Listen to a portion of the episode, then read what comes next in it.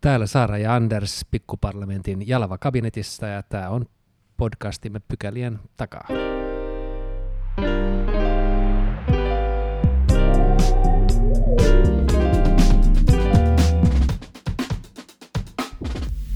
Mennään ensimmäiseen pykälään ja marraskuu tarkoittaa sitä, että Helsingissä järjestetään vuoden innostavin tapahtuma, nimittäin kasvuyritystapahtuma Slush, ja sen takia me puhutaan tänään kasvusta ja yrittäjyydestä. Vieraksi me ollaan saatu tänään Slushin toimitusjohtaja Eerika Savolainen. Kovasti tervetuloa Eerika. Kiitos. Slash on järjestetty Helsingissä jo, jo monta vuotta. Sinne tulee porukkaa ympäri maailman, loskaiseen, äh, kylmään, harmaaseen Helsinkiin. Ja äh, jotakin taikaa tapahtuu siellä messukeskuksessa, kun se on täynnä intoa ja, ja kasvua. Ähm, kerro Erika tähän alkuun, että mikä on tämän vuoden äh, Slashin tämän niin kuin erityispiirre tai erityinen asia, mistä ollaan nyt erityisen innostuneita? Joo. No siis tämän vuoden tapahtuma jatkaa sinänsä meidän tämmöistä pandemian jälkeistä linjaa, missä me keskitytään erityisesti meidän kaikista tärkeimpään asiakkaaseen, joka on siis se aikaisen vaiheen kasvuyrittäjä, ää, ja sitten niihin, ketä hän tarvitsee ympärilleen onnistuakseen, ää, eli ää, ennen kaikkea sijoittajia ja sitten myös, myös kumppaneita. Eli meillä tulee 13 000 ihmistä, ää, joista 5 000 ää, on kasvuyrittäjiä tai operaattoreita, ja 3 000 on sitten kansainvälisiä VC-sijoittajia. Um, ja tämä tarkoittaa sitä, että Slush on maailman suurin kasvu äh, rahan kokoontuminen. Ja tämä on myös asia, mitä musta tuntuu, että suomalaiset ei ehkä ihan käsitä, että kuin hullu juttu se on, että meidän kaltaisessa maassa, näin pienessä kaupungissa kuin Helsinki, äh, tapahtuu siis koko maailman suurin VC-rahan kokoontuminen. Tänä vuonna me tehdään taas ennätys siinä, siinä tota määrässä, mitä varallisuutta nämä sijoittajat äh, hallitsee. Eli Slashin tulevat sijoittajat hallinnoi äh, yli kolmea biljoonaa, eli siis tuhatta miljardia euroa sijoituspääomia kohtalaisen vaikuttava, vaikuttava summa. Onko teillä, tota, onko teillä joku katto siis osallistujamäärille? Teillä oli varmaan koronan aikana aika niin kuin pientä ja nyt, nyt se taas niin kuin on kasvamassa. Sanoitte, että 5000, olette sitä rajannut sen 5000 vai, vai olisiko tulijoita lisää vai miten? miten Joo, menee? eli ko- tapahtuman kokonaiskoko on 13 000 ihmistä, joista 5000 on näistä startup, startup-yrittäjiä. Ja meillä ei varsinaisesti ole määritelty mitään kattoa, mutta me ollaan haluttu keskittyä siihen, että valtaosa meidän tapahtuman kävijöistä ää, on, on niitä meidän ydinkohderyhmiä, eli näitä kasvuyrittäjiä ja sitten sijoittajia ja muita heille keskeisiä tekijöitä. Ja me ei haluta kasvaa ikään kuin sen kasvun ehdoilla haalimalla kaikki maailman ihmiset slushiin. Sen sijaan me halutaan kasvaa äh, hillitysti niin kuin sen mukaan, että me pystytään järjestämään sitä tapahtumaa nimenomaan ne kasvuyrittäjät äh, edellä. Ja tällä hetkellä tämä 13 000 ihmisen koko ja 5 000 yrittäjää niin tuntuu just nappivalinnalta. Jos olet ihan oikeassa siinä, että, että Suomessa ei ehkä kaikki ihan ymmärrä, että miten mieletön ja, ja iso ää, juttu tämä on. Ja ää, itsekin koitan siellä Slashissa joka vuosi käydä ihan vaan aistiakseni sitä tunnelmaa. Et toisin kuin täällä eduskuntatalossa ää, ihan joka päivä, niin ää, siellä on jotenkin aina kauhean innostava ja kannustava tunnelma, mikä, mikä tuntuu kyllä virkistävältä. Tuossa puhuit siitä, että et tarkoitus ei ole kasvattaa tapahtumaa niin kuin osallistujamäärällisesti. Niin minkälaisia odotuksia teillä on? Mikä, mikä tekee niin kuin onnistuneen moneen slashin? Mitkä on tavoitteet tälle vuodelle? Joo, erinomainen kysymys. Um, me keskitytään erityisesti uh, kokonaisuuteen, mitä me kutsutaan tapaamiskokemukseksi. Uh, eli siis meidän uh, kävijöille kaikista tärkeintä on tavata oikeita ihmisiä. Ja kun me tutkitaan meidän startup-kävijöiden tyytyväisyyttä, ää, niin lähes se on lähes niin kuin yksi yhteen, että mitä enemmän sijoittajatapaamisia sä oot onnistunut saamaan relevanteilta sijoittajilta, sitä iloisempi sä oot, sä oot meidän tapahtumasta. Ja tänä vuonna uh, me itse asiassa odotetaan ennätysmäärää tapaamisia, uh, eli me odotetaan, että me saadaan 20 000 uh, tällaista ennakkoon puukattua tapaamista meidän tämmöisen itse rakentamamme matchmaking-toolin kautta, jotka tapahtuu meidän ää, ennätyssuurella ää, tapaamisalueella. Siellä on 300 pöytää ää, tänä vuonna. Ja se tarkoittaa sitä, että joka ikinen tunti Slash-tapahtuman ajan käynnissä on tuhat tapaamista startuppien ja sijoittajien välillä. Taas kerran niin kuin, volyymit on aikamoisia, ja tästä me ollaan tosi innoissaan. Lähteekö startup-yrittäjät ja ja, ja nämä sijoittajat yleensä sitten tyytyväisinä kotiin. Siellä nyt matchmakingia tapahtuu, mutta, mutta syntyykö myöskin sitten liittoja Syntyy kyllä. Tietenkin niin on hyvä ymmärtää, että pääoma sijoitusrahoituskierrokset ei tapahdu niin, että ensikohtaamisella laitetaan rahat tiskiin, vaan nämä on pidempiä, pidempiä prosesseja, mutta me kuullaan vuosittain, erittäin, niin kuin vuosittain kymmeniä ja kymmeniä esimerkkejä siitä, että uh, rahoituskierrokset, joissa ensikohtaaminen on tapahtunut nimenomaan slashissa, niin menee sitten muutamien viikkojen tai kuukausien päästä, päästä maaliin tulee paljon kansainvälisiä vieraita, siis tuhansia ää, kansainvälisiä toimijoita tänne, tänne Suomeen. Mä muistan viime vuoden Slashista pistäneeni merkille, kun siellä kiertelin, että siellä oli joitakin äh, valtioita myös siis omilla äh, standeillään markkinoimassa siis omaa äh, yritystoimintaympäristöään, ja tähän on Suomelle myös äh, yksi tärkeä kehityskohde. Meidän hallitus haluaa kovasti mahdollistaa kasvua ja, ja on yritys- ja investointi myönteinen ja meillä on, on tiettyjä kehityskohteita meidän toimintaympäristössä. Mutta millä tavalla sä koet, että et Suomi ja suomalaiset toimijat osaa hyödyntää slashia tällaisena myöskin tällaisen niin markkinointikanavana, että tämä on oikeasti, äh, tää on oikeasti niin hyvä paikka olla ja tehdä bisnestä, myös, myös Suomi-valtiona. ja, ja tietenkin voidaan jutella vähän siitäkin, että, että minkälaisia kehityskohteita Suomella on, jotta me oltaisiin houkuttelevampi sit myös kansainvälisiä toimijoita ajatella. Joo, siis kun Slashin perspektiivistä katsoo, niin kyllä mä koen, että suomalainen kasvuyritysekosysteemi ja, suomalaiset toimijat laajemminkin uh, osallistuu meidän tapahtumaan just oikealla asenteella ja, ja ikään kuin sellaisella asenteella, että me halutaan tehdä maailmanluokan, tai mitä tahansa tehdäänkin, niin sitä tehdään sille maailmanluokan laadulla. Me halutaan rakentaa maailman mittakaavassa menestyneitä yrityksiä, ää, jotka ponnistaa Suomesta. Um, ja ja tämä on kyllä, kyllä vahvasti se, se eetos. Um, toki on selvää, että että Suomi on pieni paikka ja täällä yrittäjillä on kaksi pääasiallista ongelmaa. Yksi rahoituksen saatavuus, kaksi työvoiman saatavuus. Um, ja, ja näissä toki niin kun sekä Slash, mutta yhteiskunta laajemmin niin, niin voi auttaa paljon. Et kun puhutaan rahoituksesta, niin, niin siemenvaiheen rahoitusta on Suomessa niin kun suhteellisen helppo, helppo nostaa, mutta sitten kun ä, yritys tarvitsisi myöhemmän vaiheen kasvurahoitusta, niin meiltä loppuu aika nopeasti niin kotimaiset paukut, ja silloin niin ulkomaalaisia toimijoita tarvitaan. Ja me toki Slashilla voidaan niitä niin tuoda tänne Suomeen, mutta olisihan se hienoa nähdä, että meillä olisi myös täällä kotimaassa ä, niin enemmän mahdollisuuksia turvata tätä niin kasvuvaiheen rahoitusta. Niin mitä silloin pitäisi tehdä? Onko tämä joku asia, johon meidän poliitikkojen tulisi tarttua, eh, miten sitä rahaa saadaan, kotimaista rahaa saataisiin liikkeelle, onko tämä niin politi- politiikkatoimien juttu, onko kyse kulttuurista siihen, että siitä, että miten halutaan sijoittaa vai pitäisikö vaan jotenkin olettaa, että ehkä menestys synnyttää menestyjä ja sen kautta raha kumuloituu ja, ja vähitellen se kotimainen rahoitussektori kasvaisi? Joo, hyvä kysymys.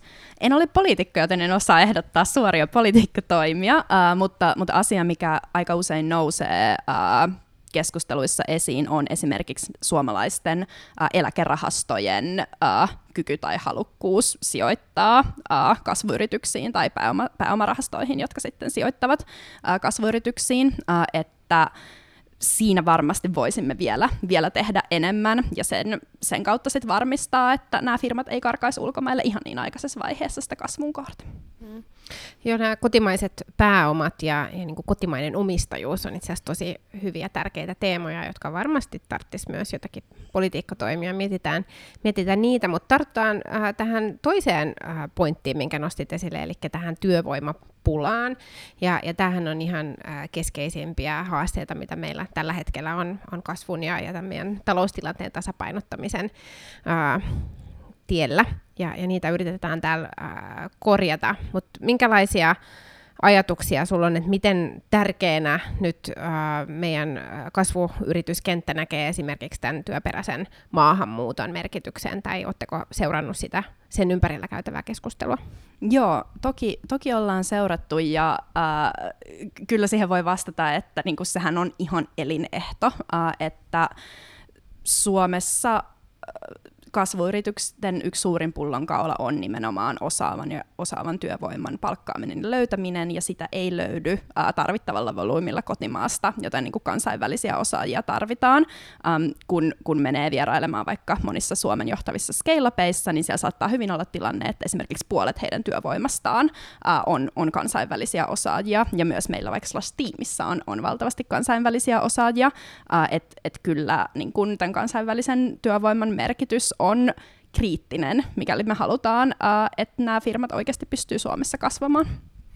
No mikä sitten houkuttaa Suomeen tekijöitä ja onko meillä jotain, joka, joka sitten niin kuin aiheuttaa päinvastaisia reaktioita, joka tekee, tekee rekrytoinnin vaikeammaksi? Joo. Mun mielestä kysymys siitä, että mikä houkuttaa ihmisiä Suomeen on, on sinänsä niin kuin erikoinen, koska eikä se ole sama asia, mikä houkuttaa ihmisen niin kuin minne tahansa. Ja kun, kun me puhutaan nimenomaan niin kuin erikoisasiantuntijoista ja tämmöisistä niin kuin erikoisosaajista, jotka haluavat tavallaan muuttavat siksi, että he haluavat työmahdollisuuden, joka on heille haastava ja vie heitä urallaan eteenpäin, niin sitä vartenhan me tarvitaan niin kuin huippuyrityksiä, missä on näitä huipputehtäviä, jotka ovat tarpeeksi innostavia ää, tällaisen ihmisen, ää, jotta tällainen ihminen tekee sellaisen päätöksen, että, että hän sitten muuttaisi, muuttaisi Suomeen. Uh, mutta se on vasta se ensimmäinen askel, sit kun meillä on se firma, joka on löytänyt sen osaajan ja, ja saanut sen niin kuin rekrytoitua ja sehän oikeasti miettii, että muutanko, niin sitten uh, niin kuin tulee, tulee eteen kaikenlaiset muut kysymykset, että kuinka helppoa Suomeen on muuttaa käytännön tasolla. Voinko minä tuoda minun perheeni tänne? Löytävätkö he uh, työtä, koulupaikkoja, muuta vastaavaa. Mikä on se ilmapiiri? Et nythän esimerkiksi vaikka tätä niin kutsuttua kolmen kuukauden sääntöä on, on paljon kritisoitu niin sekä käytännön vaikutuksista, mutta myös tämmöisistä niin ilmapiirivaikutuksista, että onko Suomi niin kuin ulkomaalaisvihamielinen vai ää, niin kuin tervetuloa toivottava maa. Joo, tällaista huolta on, on kyllä ollut siitä, että ää, tää, tai joutuu olemaan tarkkana myös sen kanssa, että miten tämä keskustelu vaikuttaa siihen. Kyllähän tänä päivänä kansainvälisesti seurataan, tai on mahdollista seurata sitä, että mitä, mitä keskustellaan. Näiden sun äh, hyvin luettelemien näkökulmien lisäksi, niin, niin sitten on tällaisia just ihan käytännön niin kuin lupaprosessien mm-hmm. sujuvuus ja, ja pankkitunnarit ja, ja mitä kaikkia verokortteja ja muuta. Ja, ja niitä on kyllä petrattu, mutta kyllä siinäkin edelleen varmaan varmaan tekemistä riittää, niin kuin riittää tämän kolmen kuukauden säännönkin osalta, että se on ihan varmasti sellainen, mitä myös hallituksen sisällä vielä, vielä tässä näin pohditaan kuin ihan käytännön tasolla. Kerro tähän loppuun vielä, että ää, kun tehdään jotain näin ainutlaatuista ja hieno vuosittain. Helsingin messukeskus täyttyy tällaisesta kasvusta ja kasvun mahdollisuuksista, niin minkälaisella porukalla te mahdollistatte tämän Joo. tuhansien ihmisten tapahtuma.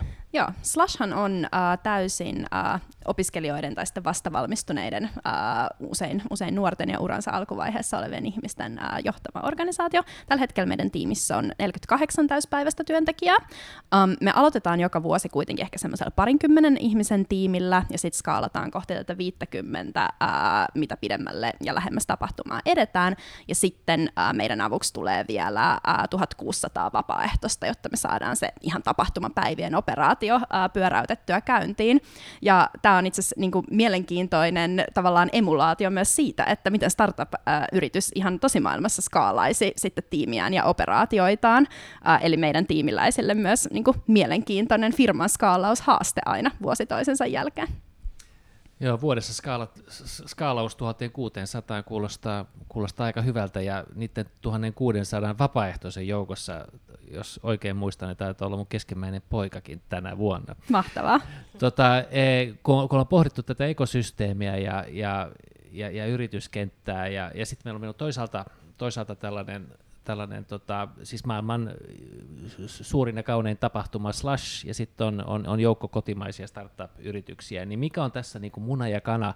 Syntyykö Slash sen takia, että meillä oli kotimainen startup-kenttä, vai, vai onko startup-kenttä syntynyt tai vähintäänkin vahvistunut Slashin seurauksena? Mm, varmasti tässä ollaan kuljettu käsi kädessä. Slashhan on uh, alun perin viiden suomalaisen sarjayrittäjän perustama, uh, ja he sitten antoivat Slashin aika pian tämän uh, opiskelijayhteisön käsiin, kun heidän aikansa ei, ei riittänyt tapahtuman kunnianhimoisen skaalaamiseen. Ja, ja on nähty, että tämä oli niin kuin varmasti, varmasti oikea päätös ja Suomen kannalta positiivinen. Uh, eli yrittäjyysyhteisö on kyllä ollut olemassa ennen Slashia. Samaan aikaan on selvää, että kyllä Slashilla on todella suuri rooli siinä suomalaisessa kasvuyrittäjyysekosysteemissä ja yhteisössä, ja uh, uskaltaisin väittää, että se yhteisö ei olisi yhtä vahva ja elinvoimainen tänä päivänä ilman Slashia. Teidän koko vuoden työ huipentuu tuossa ihan parin viikon sisällä siihen, että tämän vuoden tapahtuma koittaa. Pystytkö sä antamaan meidän kuulijoille jotakin tärppejä, mitä ainakin kannattaa nyt tänä vuonna seurata herkällä korvalla? Joo. Um, No voisin ehkä mainita meidän tapahtuman teemasta, uh, joka on tänä vuonna uh, Building to Last, ja sillä me halutaan juhlistaa ennen kaikkea sitä periksi antamattomuutta, mitä niin menestyksekkään yrityksen perustaminen ja rakentaminen kuin sitten maailman muuttaminenkin vaatii. Um, ja tota, meidän teema näkyy tosi monin tavoin meidän tapahtumassa. Y- yhtenä esimerkkinä vaikka meidän sivutapahtuman kattaus. Meillä on super, super suositut ilmastoteknologia- tai, tai tekoäly-sivutapahtumat tarjolla. Ja toisena esimerkiksi ihan meidän tapahtuman tuotannossa. Meidän tuotanto ää, tota, on inspiroitunut tosi paljon tällaisista kestävistä luonnon elementeistä. Siellä on kiveä ja vettä ja ää, hiekkaa ja kasveja, um, niin jokainen voi sitten valita, että mikä on oma tapa nauttia siitä tapahtumakokemuksesta. Kuulostaa ihan mahtavalta. Oletko Anders menossa Slashiin tänä vuonna? Kyllä mä itse asiassa olen menossa. Olen menossa erään, erään tota, yrityksen aamu, aamupaneeliin tota, tässä muutaman viikon päästä jo perjantai, perjantaina taitaa olla, mutta onko, onko se nyt pari viikkoa? Siihen? Kyllä, nyt, nyt on perjantai, niin joo, kahden viikon joo, päästä kahden on viikon päästä. Niin kuin kakkospäivä käynnissä. Joo, eli, eli, eli sinne on menossa, vaikka tulisi lunta ja loskaa ja mitä nyt sitten marraskuinen Helsinki voikaan tarjota satunnaiselle mm. kadutalajalle. Niin Slashin ollessa kysymyksessä, niin se loskahan nimenomaan kuuluisi. Joo, siis me vaan halutaan, se on hyvä brändi, brändi-elementti. Joo, you badass vai mitä se meni? Joo, just näin. Ja mäkin siellä ainakin parin tapahtumaan osallistun ja, ja vähintäänkin tulen haistelemaan ilmapiiriä. Iso kiitos Erika, että kerkesit järjestelyiltä tulla meidän podcastiin vieraaksi ja kovasti onnea ja menestystä viimeisten päivien järjestelyille. Kiitos paljon. Nähdään Slashissa. Nähdään siellä.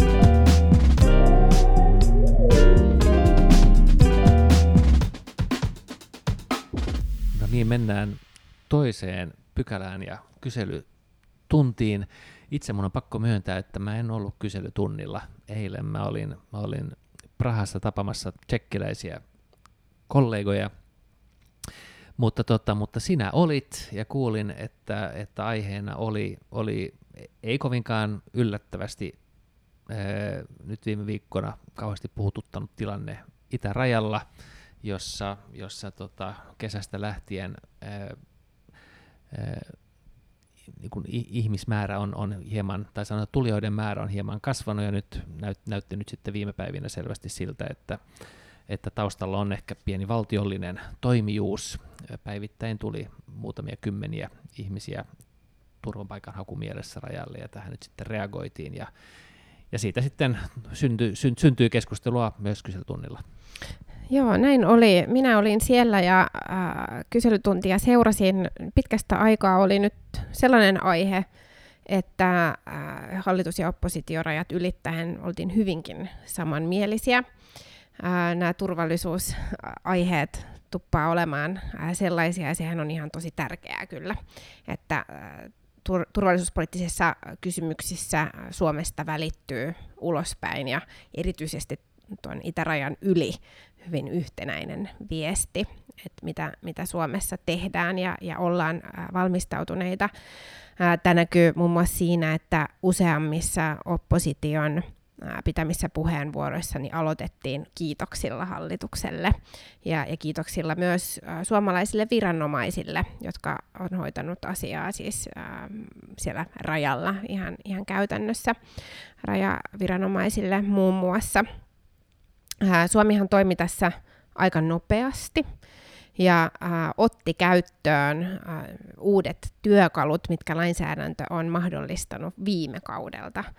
Ja varmaan säkin Anders muistat viime kaudella, kun käytiin tätä keskustelua ja hallintovaliokunta käsitteli näitä, näitä muutoksia ää, lainsäädäntöön, että tämmöisessä tilanteessa, jossa äh, on, on syytä epäillä, että kysymyksessä on hybridivaikuttaminen, ää, ihmisiä käytetään hyväksi tämmöisen vaikuttamisen välineenä, ää, niin, niin on, on työkaluja, jolla sitä rajaa voidaan sulkea. Ja nyt, nyt näitä, näitä lakeja sitten, tai lain, ää, lakimuutosten jälkeen ää, lain mahdollistamia välineitä, niin, niin käytettiin, ja, ja hallitus on nyt, nyt sitten raja-asemia sulkenut. Joo, ja tällaisen turvallisuuskysymyksen hän tästä teki oikeastaan lähinnä nimenomaan niin kuin se taustatekijä, että sinänsä ihmiset täällä ovat, ovat niin kuin sä sanoit, niin kuin työkaluja, eli heitä on, on niin kuin, höynäytetty ja viety rajalle ja, ja, ja, ja ikään kuin hoputettu eteenpäin, ja, ja, ja se nimenomaan oli niin kuin se, se, se asia, joka tässä niin kuin huolestutti, että valtio, valtiollinen toimija Eh, tässä taustalla, joka, joka käynnistää tällaisen operaation, joka nyt hyvällä syyllä voidaan kutsua, kutsua hybridivaikuttamiseksi. Ja, ja huolestuttava ehkä nimenomaan sitten tavallaan niin kuin ne potentiaaliset tulevaisuuden skenaariot, että, että vaikka määrät nyt eivät ole isoja, niin, niin, niin jos se kiihtyy, niin yhtäkkiä voivat olla, ja, ja sen takia nyt sitten haluttiin, haluttiin lähettää lähettää viesti, että, että rea- tällaiseen reagoimiseen on työkalut olemassa.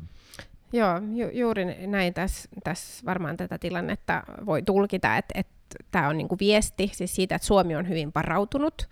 Suomi on, on varautunut erilaisiin tilanteisiin, erilaisiin vaikuttamisyrityksiin, ää, erilaisen kiusantekoon, mitä, mitä Venäjä saattaa yrittää ja, ja testata. Ja, ja nyt, nyt ää, tähän tähän tilanteeseen reagoitiin nopeasti ja päättäväisesti ja, ja lähetettiin just se viesti, että, että täällä ollaan valmiita, että ei, ei, kannata, ei kannata yrittää. Ja, ja samallahan välitetään viestiä myös ihmisille, että jos heitä koitetaan, ää, koitetaan niin kuin houkutella ää, jollakin väitteillä siihen, että, että nyt pääsee Suomeen ja, ja nyt autetaan ää, Suomeen, niin, niin tota, ää, välitään viesti, että, että se ei nyt nyt pidä paikkaansa, että Venäjän tempuille ei nyt tässä ole, ole sijaa eikä, eikä Suomi taivu painostuksen alla. Joo, tässä tällaisessa kannattaa olla niin korostut, korostuneen, rauhallinen ja pragmaattinen, että tällaisella vaikuttamisellahan ei niinkään varmaan pyritä saamaan Suomeen iso määrä ihmisiä, vaan yritetään saada, saada e, järjestelmä horjumaan ja, ja synnyttämään niin kuin sisäistä, sisäistä e, eripuraa ja ehkä pelkoakin, ja, ja, ja siksi on tietenkin hyvä, että, että, että reagointi on, on niin kuin stoisen rauhallista ja, ja, ja, ja pragmaattista ja, ja hyvinkin toteavaa, ja tärkeä viesti ulospäin on tietenkin se, että tilanne on, tilanne on hallinnassa ja, ja tällaisen, tällaisen tilanteen hoitamiseen on, on keinot olemassa. Juurikin näin. Tämä keskustelu jatkuu kyselytunnin jälkeen illalla sitten A-studiossa, jossa oli niin hallituksen kuin opposition edustajia ja, ja siellä myös hyvin niin tämän samanmielinen ää, keskustelu jatkui ja, ja mä pidin sitä kyllä tosi hyvänä, että tällainen kuin rauhallinen toteaminen, joka tulee tosi yhtenäisellä viestillä, niin, niin se on tällaiseen tilanteeseen kaikkein toimivin tapa. Ja puolustusministeri Häkkänen illalla studiossa ää, korosti myös sitä, että, että eihän tässä ole mitään, ää, mitään niin kuin sillain dramaattista, että et Suomi reagoi ja Suomi oli valmistautunut ja, ja mennään just näin asiallisesti ja, ja rauhallisesti eteenpäin. Joo, ja hyvä ehkä huomata, että, että roistoja tässä nyt eivät ole ne ihmiset, vaan nimenomaan tämä, tämä toimijuus siellä taustalla. E, tämä asia nousi, mä nostin tämän itse asiassa esille tämän, tämän kysymyksen e, niin yleisten asioiden neuvostossa, kun, kun sitten Prahassa, Prahassa seuraavana päivänä nyt, eli, eli eilen, ja, ja, ja itse asiassa yleisöstä tuli itse asiassa kysymys, että miten, miten niin kuin Suomessa niin kuin yleensä hoidetaan tällaisia asioita, joilla niin kuin turvallisuuspoliittinen ulottuvuus että siellä oli tiedossa, että, että hallituksessa on niin kuin nyt yleensäkin puolueita, jotka ovat aika lailla erimielisiä ja, ja, ja, ja oppositiossa ne vasta sitten erimielisiä onkin hallituksen kanssa noin yleisellä tasolla, että, että, että miten, miten Suomi hoitaa tällaiset. Ja minusta oli mukava pystyä vastaamaan siihen, että, että tällaiset kysymykset, jotka jollain tavalla liittyy turvallisuuspolitiikkaan, niin yleensä pyritään saamaan konsensus siitä ja yhteinen näkemys. ja, ja harvemmin niitä politisoidaan, joskin tietenkin sellaistakin tapahtuu, ja ehkä tämä prosessi nyt oli siitä taas kohtalaisen hyvä merkki.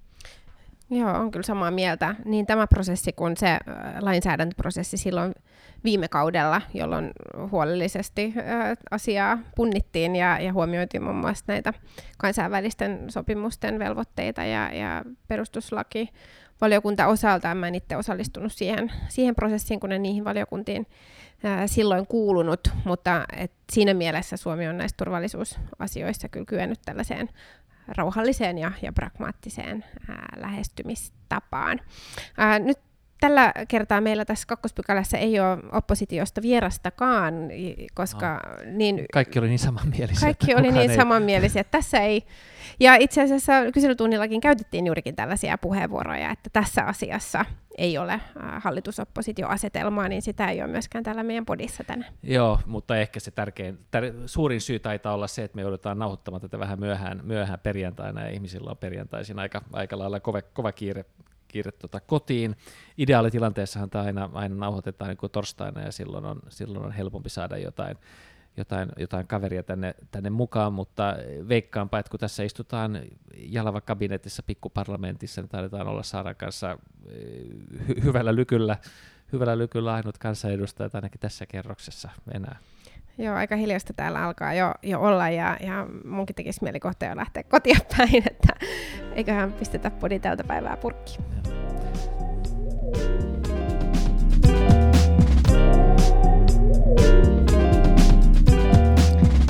Vi går till paragraf 3 och det är höst nu. Det är mörkt och jag är trött. Och uh, jag tycker om att koppla av i skenet av levande ljus på kvällarna eftersom hösten har varit väldigt hektisk. Hur är det med dig, Anders? Vad tycker du? Är du trött? Jag är lite trött. Och uh, är det uh, för tidigt att hänga upp julbelysning? Eh, Ja, det är helt klart för tidigt att hänga upp julbelysning. Du har alltså, inte gjort det? Nej, det har jag inte gjort. Nej, alltså julbelysning man kan hänga upp liksom sista veckan, tycker jag. Okay. Man får ha adventsstake nog liksom i december, men ingen, ingen julbelysning. Och så får man inte heller ha blå julbelysning. Det är också en annan, och den gäller hela julen. Ja, precis. Ja. Den regeln gäller hela julen. Men man får elda i kaminen. Det får man göra. Mm. Och det kan man göra alltid. Ja, det kan man göra alltid. Och där har jag faktiskt haft ett problem. För att jag har nu för tiden, vi har brandlarmare i vårt hus, vilka man förstås borde ha, men vi har haft det lite dåligt och nu så är huset fullt med brandvarnare. Och, men, men vi har en jättejobbig kamin som jag brukar elda i och emellanåt när, det, när blåsten svänger eller det är underligt väder så börjar den plötsligt röka in. Och, och, om man inte märker det så då går brandalarmet. Så nu under en månad när jag har försökt ha lite mys på hösten och elda i kaminen så det där så har, har, har brandalarmet gått och, och, så springer de omkring mm. där i huset och försöker fläkta ut röken och ringa till, till den här säkerhetsfirman och säga att du behöver inte, att det är bara vi som eldar lite i kaminen. Mm. Ja. Okay. Men små ljus kanske är inte så farliga. Mm. Kanske inte. Brännmännen är inte välkomna? Eller? Ja, nej, brandmännen reagerar inte på, på, det där, på småljus. Men alltså har du, har du ljus, har du hög ljuskonsumtion? Nej, men jag tror att det, det är kanske redan dags att ha några. Att ha några, ja. Mm, kanske. Ja. Kanske på veckoslutet. Ja, kanske på veckoslutet. Om jag inte är för trött. Ja, sounds like a plan.